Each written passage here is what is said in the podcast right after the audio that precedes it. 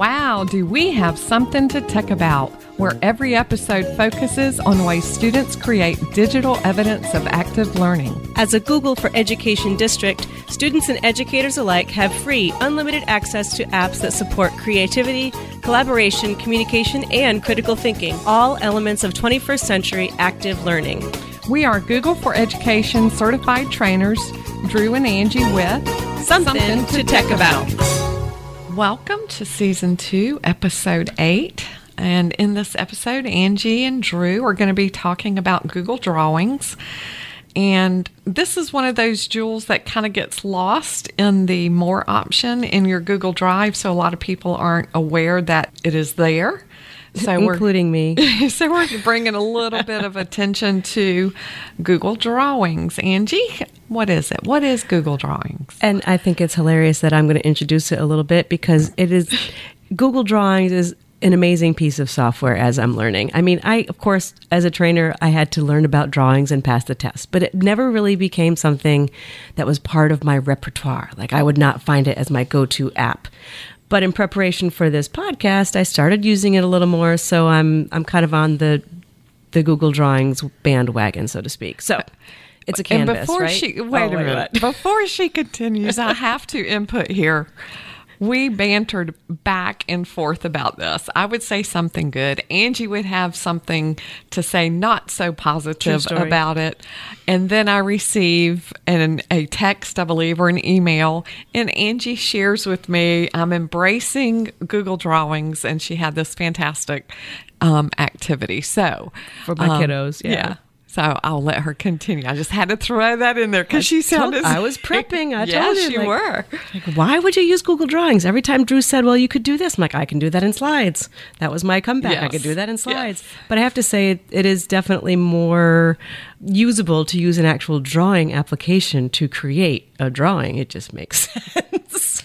So yeah, this is your digital canvas, folks, and it, you can do all sorts of things. I've learned with um, virtually any shape, line, text, background. Um, you can even add hyperlinks if you wanted to. But the amount of shading and the professional looking graphic you can create with Google Drawings is really um, only limited to the attempts you want to make with mm-hmm. it, I mm-hmm. guess. You know, mm-hmm. it's limited to your creative flow. Yes. If you say this is all I can do with it, then yeah, that's all you can do with it. But yes. anywho, the capabilities are there. They're there if you just explore them and right. give it a whirl. And we certainly all have those students that would, you know, dive into this.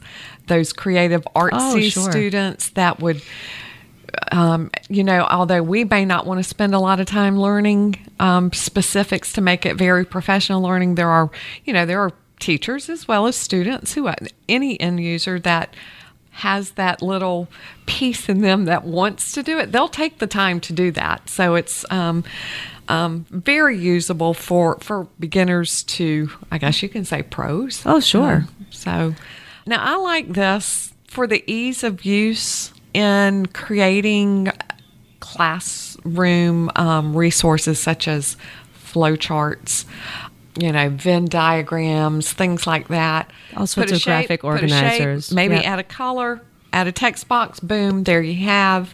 Um, students are able to add to it, uh, add their text and, and different content. things like yeah. that. Mm-hmm. It can be as simple and basic to as fancy as you want it, but mm-hmm. yeah you can begin right away and use it as quickly as tomorrow. yes. Who is um, our guru? His name is Tony. Tony Vincent. Tony Vincent. Is he the Google Drawings person? I think he's pretty pretty good at it. Pretty yeah. efficient. Yeah. uh, doing what um, sticky notes and different things like that. So he has a lot of good things out there as well. We would like to mention Common Sense Media website as a resource for a guide to help students navigate a world that is ever changing. So let's kind of talk about how we can use this in the classroom.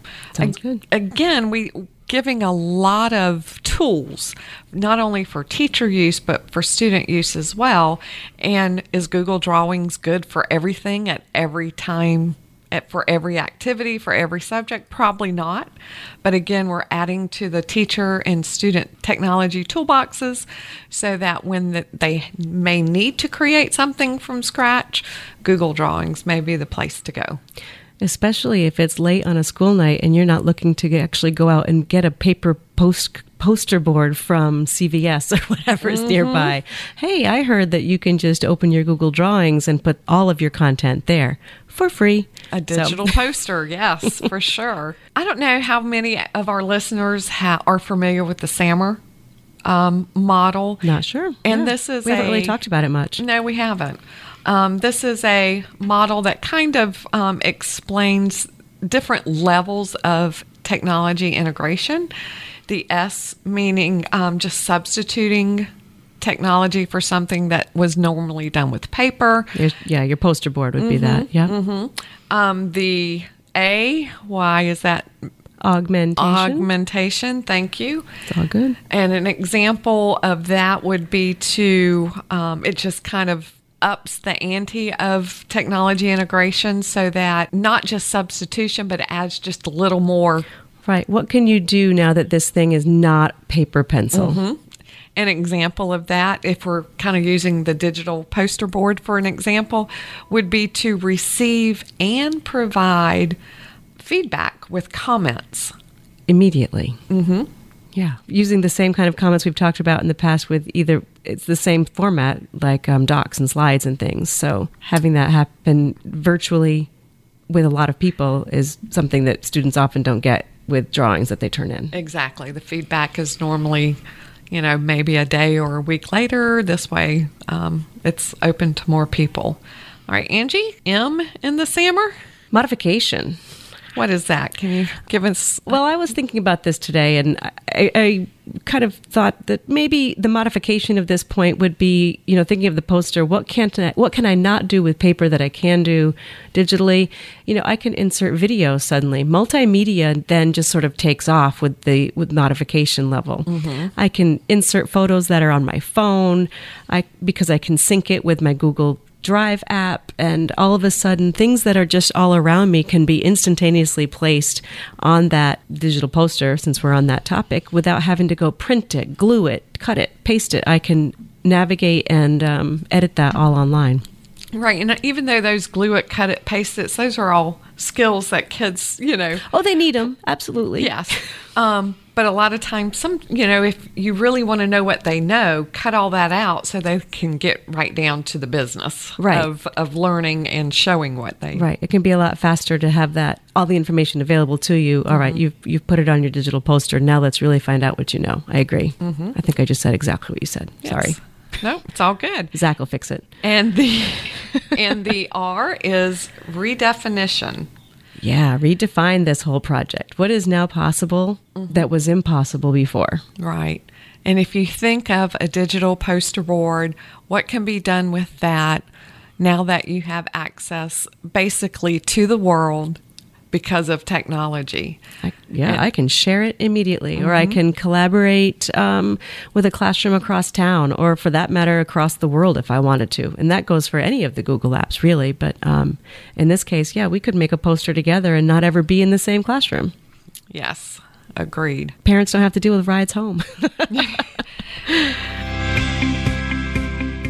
be our guest. Do you have something to tech about? Consider joining us as a guest speaker to share what's happening in your classroom, your favorite tech resource or tool, ways technology has been beneficial for you and your students, or anything else you would like to tech about. Visit our website at www.somethingtotechAbout.com and submit the guest speaker Google form.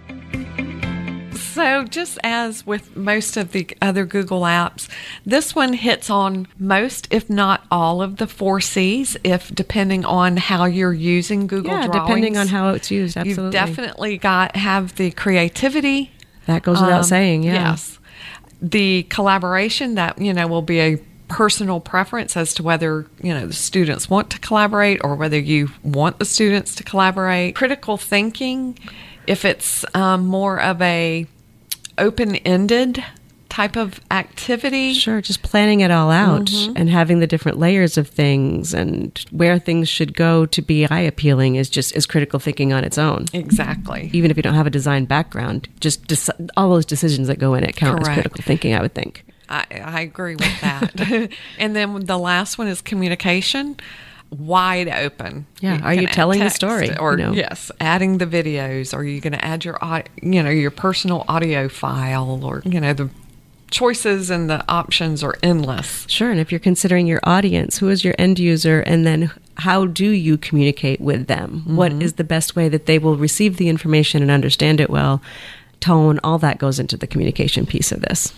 And uh, we do need to mention that in Google Docs, you know, if a student's working on a Google document writing something, writing a story, and they're like, oh, I need to put a picture in, yes, they can go search the web, but they can also go to insert drawing or in, picture drawing. I'm not sure of the the right order. And once they do that, the drawing, Google Drawing pops up right there they can do their drawing, save and close, and it automatically puts it into their document. So, um, great on the fly type of thing. Um, yes, and I was just thinking it also works in, you know, like an the, iPad or something, mm-hmm. or a, a, a, Samsung tablet. Doesn't matter the brand. If you can install the um, the Google Drawing app, then you have the freedom to have a stylus and work the drawing very easily. Some freehand is what I'm trying to say in a long right. So it's easier to freehand when you have a tablet or a phone, so they can save that to their drawings app, sync it with their Google Drive, and then good to go. Good yep. to go yeah, if they have that inspiration sitting mm-hmm. on the bus, mm. pull it out, draw their out, things, draw and, anywhere. Okay, I'll put it in there.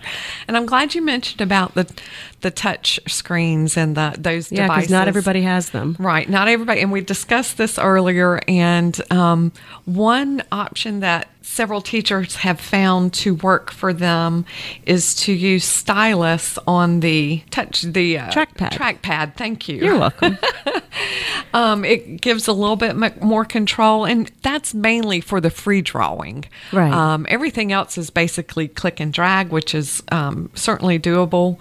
But if you want students to do a free drawing on Chromebooks or laptops or anything like that, you may think about getting a couple of stylus for them to use. And I've, I've had some students give this a try, and it can be a little clunky at 1st mm-hmm. So they've got to press and hold the what did I just call that thing? Trackpad. Oh my gosh. so yes, it can be a little clunky at first. They've got to press and hold the trackpad with one finger or mm-hmm. on one hand, and then hold the stylus in the other hand and continue to draw while right. pressing. So it takes a little bit of coordination, but it's certainly not impossible. Right.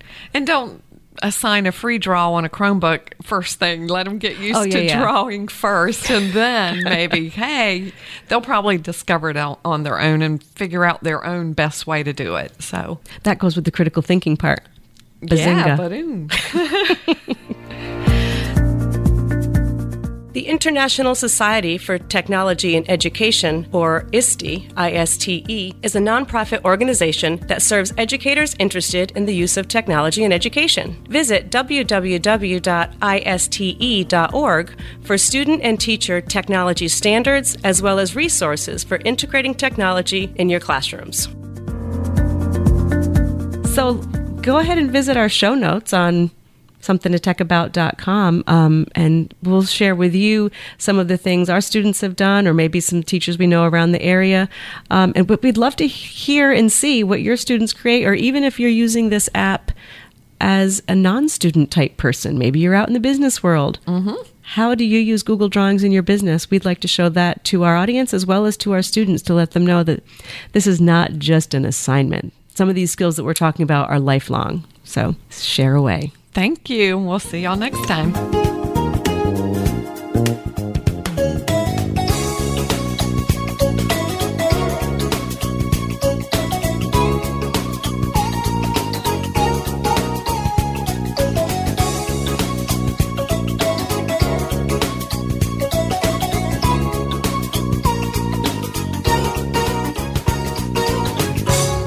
Not really. Psych, just kidding.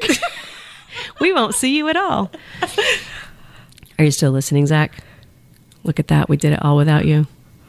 Bada bing.